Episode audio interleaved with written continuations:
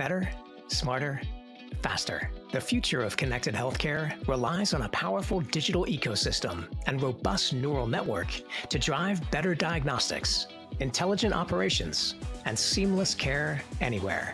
Join us as we talk to the experts about transformational roadmaps for this evolving landscape. What's working, what's needed, and how we get there together. Welcome to Healthcare on Air, presented by Verizon. Hey everyone, and welcome back to Healthcare on Air by Verizon. I'm your host, Robin Goldsmith, and this week we're going to continue the conversation with Robert Morcos, CEO of Social Mobile. Please enjoy. So, kind of shifting gears, um, you know, technology investments are, are, are risky. They cost a lot of money. Is that you know one of the the things that really sets you apart is that you can kind of take some of the risk and cost out of that process for your customer base? Well, so so I do agree they can be risky and and costly when when you do them, um, and especially if it's your first time or you've no idea what's going on, or if you've get the right part wrong partner. Excuse me, you want the right partner for sure. Yep. And the the thing that we see though is, um, it's not it's a major misconception to think it's going to cost more going this route. And where we see is we tend to work with organizations that already have the supply chain, already have the clientele, already have a product. They're looking to improve on a product. They already at for the most part know what they want and they have ideas on how to make it more efficient. Um, so hence what I mentioned before of like, you know, going to market with an MVP, something off a shelf that you can retrofit. But where we tend to play, um, the organizations are, you know, are are large and they have an idea of what they want. So they have an idea of what they want. They have an idea of the cost, the timeline. They're looking to deploy two years from when they call you. So there's plenty of time to go through that process. Um, and they see that, you know, at the end of the day, it's going to be, there's going to be a total cost of ownership reduction in the process, right? And a, and, and the way we go about these things is relatively straightforward. Um, we, we, there's nothing really special about what we do. We like to keep it simple, stupid. And the misconception is going to cost more money to go private label.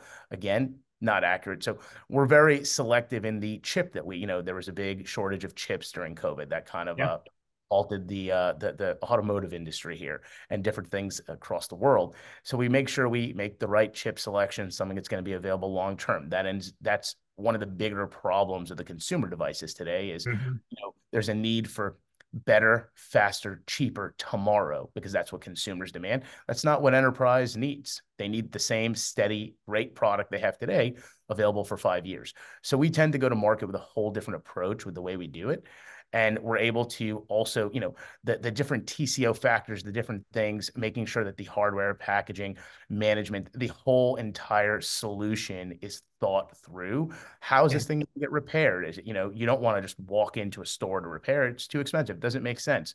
How are we going to deploy it? How are you going to manage it? How are you going to manage the data that goes on there right? Are, are sim cards just going to walk off? And, and you know and, and we're never we, we think through the entire process before a deployment and we tend to have significant time in doing it with like more mature clientele. Obviously we've got a lot of startup clients that we've worked with as well. And they had gotten to market with really you know eh, just like us really cool, innovative MVPs to begin with. And we said, these guys definitely know what they're doing. We absolutely want to partner with them to bring the next iteration to market. So it's not just the large companies, but even the groups we work with will tend to be um, founder led. So, you know, that that person knows exactly what they want and they know better than anyone. And we, we love that because that's, you know, makes it, it's a little bit easier than some of the big companies. Yeah. Um, I'd love to hear kind of some of the recent stuff you're doing in healthcare, some of the the types of devices you're seeing the most requests to social mobile, you know, from my from my view, you know, working across mostly hospitals and healthcare systems, pharma, med device, you know, I'm seeing, you know, more and more remote patient monitoring. I mean, you, you mentioned continuous glucose monitoring for those who didn't know what CGM stood for. Um, that's a, you know, that is monitoring of someone's diabetes levels continuously and that that rise of kind of more touch points with the patient in the home or on the go is what I think every physician would want just so they don't see a patient twice a year at their you know checkup they want to monitor you know have better a better view of that condition more longitudinally, not at just these really ve- uh, intervals that are way too far apart. So, is that the area you you think you're seeing the most adoption, or or there are there other things that I'm not thinking about? No, no. So you're you're absolutely spot on. The majority is outside the hospital, um, and you can think through you know everything. We've got electronic visitor verification clients who have a mobile device to show up to your home caretakers and you know gather certain analytics and information. Um, you know everything obviously from telehealth clinical trials is a large one. The you know uh, cgm as you mentioned cardiac uh, it, neuromodulation um, basically anything outside the the the hospital. Inside the hospital um, yeah. you know a very it's a way more difficult barrier to break um, so we've got some really cool clients that break in there and we support them. So for the, uh, remember at the end of the day, we support, um, we, we partner with someone to help them with their solution. Their solution tends to be the best thing um, for that hospital. So we've yep. got some really cool ones. One of them, you know, is a entire uh, patient engagement monitor set up within, you know, um, embedded within the hospital bed so that you know you can to solve the, sh- the nurse shortages the other one is a vaccine management um, you know where how much vaccines do we have how does it bill when the, when the units leave um, sorry when the doses are you know yep. given out et cetera, et cetera. So it, it's it's just different. We um we support the partner who it, and we have more use cases outside of the hospital today. Gotcha. We're in all types of use cases, as you just heard. Um, yeah. As people continue to innovate and the space continues to grow and improve. Which is a, you know, as you said earlier, that that benefits all of us as we shift the dynamics of what, you know, is an unsustainable healthcare system but in, inside the inside the hospital that that sounds like that's all around kind of the patient experience and and trying to elevate you know i, I spend a lot of i hear a lot about this connected patient room the connected hospital. Is that what your solutions in the patient room are all about? Just kind of raising the bar on that experience and bringing more and more technology modernize that that environment? Well yeah. So in the example i gave you of the of the um patient engagement monitor. That's exactly what it is. Everything from being able to watch Netflix while you're sitting there in a hospital bed, so you're not, you know, using a, you know, 1960s television, right? To be able yeah. to speak to your nurse so they don't have to walk into each room and speak to you. It's all about, you know, you're in a hospital, the experience needs to be streamlined for you and for obviously for the hospital. They have a business to run. So if they can, you know, speak to you in a um it, without having to walk in each time, that also improves overall efficiency across, you know, the, every single hospital. What is, you know, you see a ton of use cases your team fields these these requests for all kinds of crazy you know specific from small startups to large large enterprise customers. Kind of what are you most excited about now or the the use cases or one use case that you've seen that really you know changes the experience of a patient or a clinician that you know really i think makes the most difference that you're involved in? Just curious. So, so there's a couple of them yeah. Uh, they, they, all tie together in some way, but you know the at the care at home is significant. That's gonna that changes. You know, I want to say daily, but daily, right? There are really innovative companies solving items, solving problems daily that come to market across that space. And you can, you know, we receive calls weekly for different organizations looking to solve that. So, uh, you know, it's not far fetched that, you know, with soon, you would know better than I would with a date, you can be sick at home and get the exact same treatment you'd get at a hospital um, every metric measured, every you know piece of analytic gathered, passed back to the physician that they can diagnose and and you know uh, make on, demand decisions without having to go there. So that's a big deal. Essentially, a streamlined box gets delivered to your house. Um, open it up, it gets set up. In a simple, you know, very simple fashion. That that's that's where I see things going. The other one that we get continuous requests on, and none of them are ever the same, just to kind of show you where the innovation is going and how much effort's being put in there, are wearables. Um, I was, um, gonna, I was just going to ask you about wearables. Yeah, thank you for bringing it up. Yeah. Yeah, we're asked, uh, no joke, weekly a different wearable for uh, uh different ones, and many of those, uh, if not all of them, need to be built from you know from the ground up.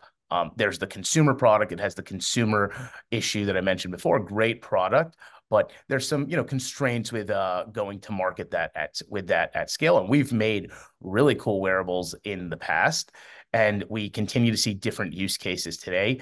Um, at the end of the day, you know, wearables aren't too expensive. You know, to get on to, and for what you can get out to make on time you know real time decisions it's well worth it and a lot of these uh fast innovative you know tech companies are proving that it's well worth the model um, from from a financial perspective to be able to gain the data and you know um, eh, make decisions quickly yeah, 100 percent i mean how many Oura rings have you seen in the last six months or, or, or Apple Watches. I mean, everyone wants one. It's a big thing for healthcare.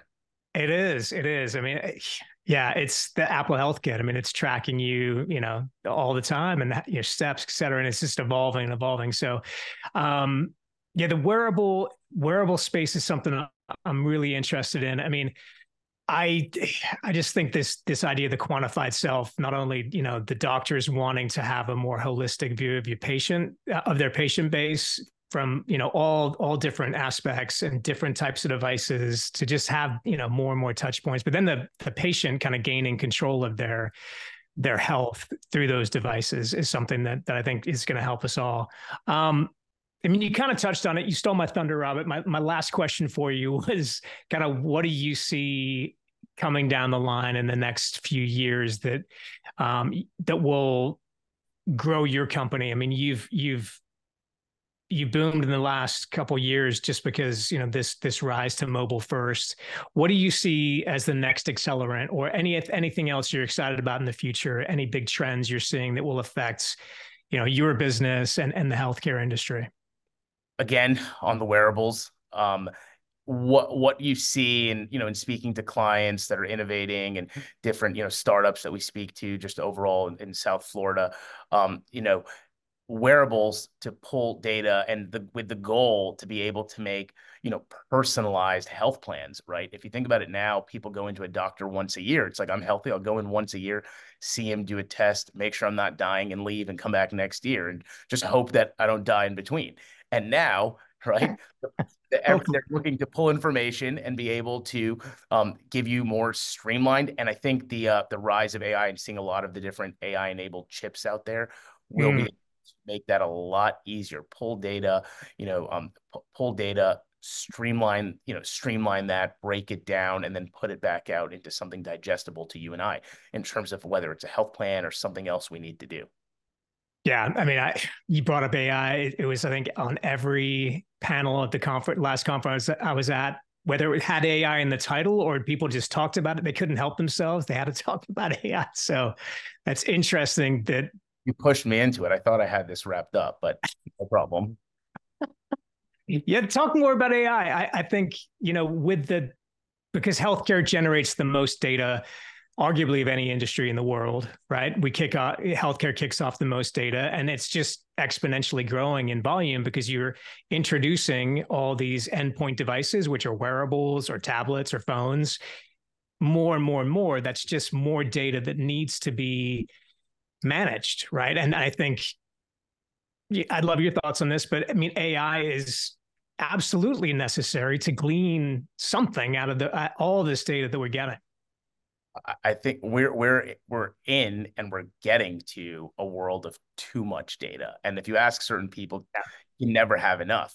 But even with what you have, it becomes nearly impossible to break down between you and I or you know uh, scientists. It's just you need AI to do it and and to be able to run you know the the different models and, and as to what works, and then you know take that data and and you know what works how do we modify and so i think you're just going to continue to see with the amount of data coming in and the fact that all the large uh, whether chip companies have invested significantly in making sure chips are fast enough to you know be able to actually process this type of stuff and different things um, i think you'll see you know continued ai, AI enablement across all smart devices um, moving forward.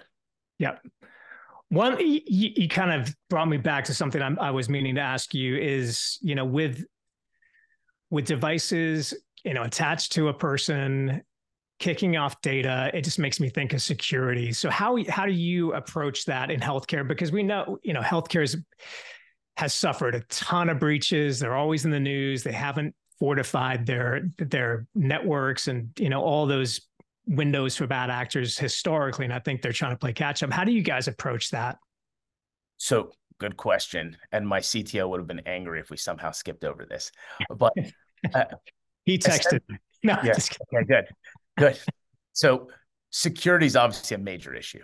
Yep. And, you know, finding some group or some company or even social mobile or some small company to oversee your healthcare security, pretty risky, right? Uh, we don't want to be in that business. I don't suggest anyone work with any small company that's going to, you know, quote, keep it, everything secure. It's just not it's not possible, right? Especially if you know if somebody wants to get in. So the way we look at it is a whole different approach. Remember earlier when I told you nothing we do is really too innovative. We like to keep it simple. This yep. is this is there's no difference here. We use Google's GMS platform for all security. Um, and we build everything to GMS standards. So what that means is, you know, when you grab one of those flagship devices at a Verizon store, and that's as secure as possible. There's billions of there are billions of users reporting security vulnerabilities, you know, um, daily, right? Daily, and so those go back to Google. Google takes those those and obviously updates and there's security patches and things like that in real time. So everything we build is Google certified, the same that you would get on any flagship Android device. And that's a very easy pill to swallow when you talk to the larger, um, you know, healthcare groups that have either got burned or understand the space, because that's as secure as it's going to get. You're not going to get more secure than that because there's the most people providing bugs and patches and data. If you were to say, well, you know, we'll do it, you should be you should be concerned. So what we do is we take all the, you know, we comply with all those standards. We're one of the handful of partners allowed to do that and we make sure all the security comes you know through them even the way the device gets there there's vulnerabilities you know the way an ota happens so you know great i've got a secure patch from google i want to send it to all those devices well what platform are you using to send it? Is it a homegrown one? Because kind of risky. So we use Google's OTA platform for that. Um, those are great because whenever we go through these uh, chief security office reviews, uh, even with Verizon as an example, they tend to be very streamlined and not the 90 or 180 days that you would expect. They tend to be very simple turnkey because everything's what they call vanilla Android. This is the Google standard. Here it is. It complies with HIPAA, every aspect of it, and there's nothing else to see. There's no, you know, special social mobile sauce or flavor added to it. It's just streamlined and secure, and that's the way we like to keep it. So, if you're a healthcare organization making these decisions, that's as good as it's going to get. Maybe you'd ask for a separate level of testing or validation outside of Google. That's very, but again, if it goes through Google, who is, you know, they definitely want it to be secure. If it can go through them, it normally gets past all the other ones. We've only seen issues when organizations want some non-certified platform. Then you get held up everywhere. And we'd prefer to do, you know, the core competency of designing the full solution than trying to be the world security expert when that exists today for free. Well, my friend, Robert Morcos, keeping it simple as always. Thank you so much for your time, and and thank you everybody for watching. Robert, do you have something to say? Last last oh, word. No, thank you for having me, Robin. I appreciate it, and I'll see you soon. You're very welcome, my friend. Thanks again for watching. If you want to check us out, you can find all of our podcasts on Spotify, Apple Podcasts, Google Podcast, or Healthcare on Air by Verizon. Until next time, we'll see you soon.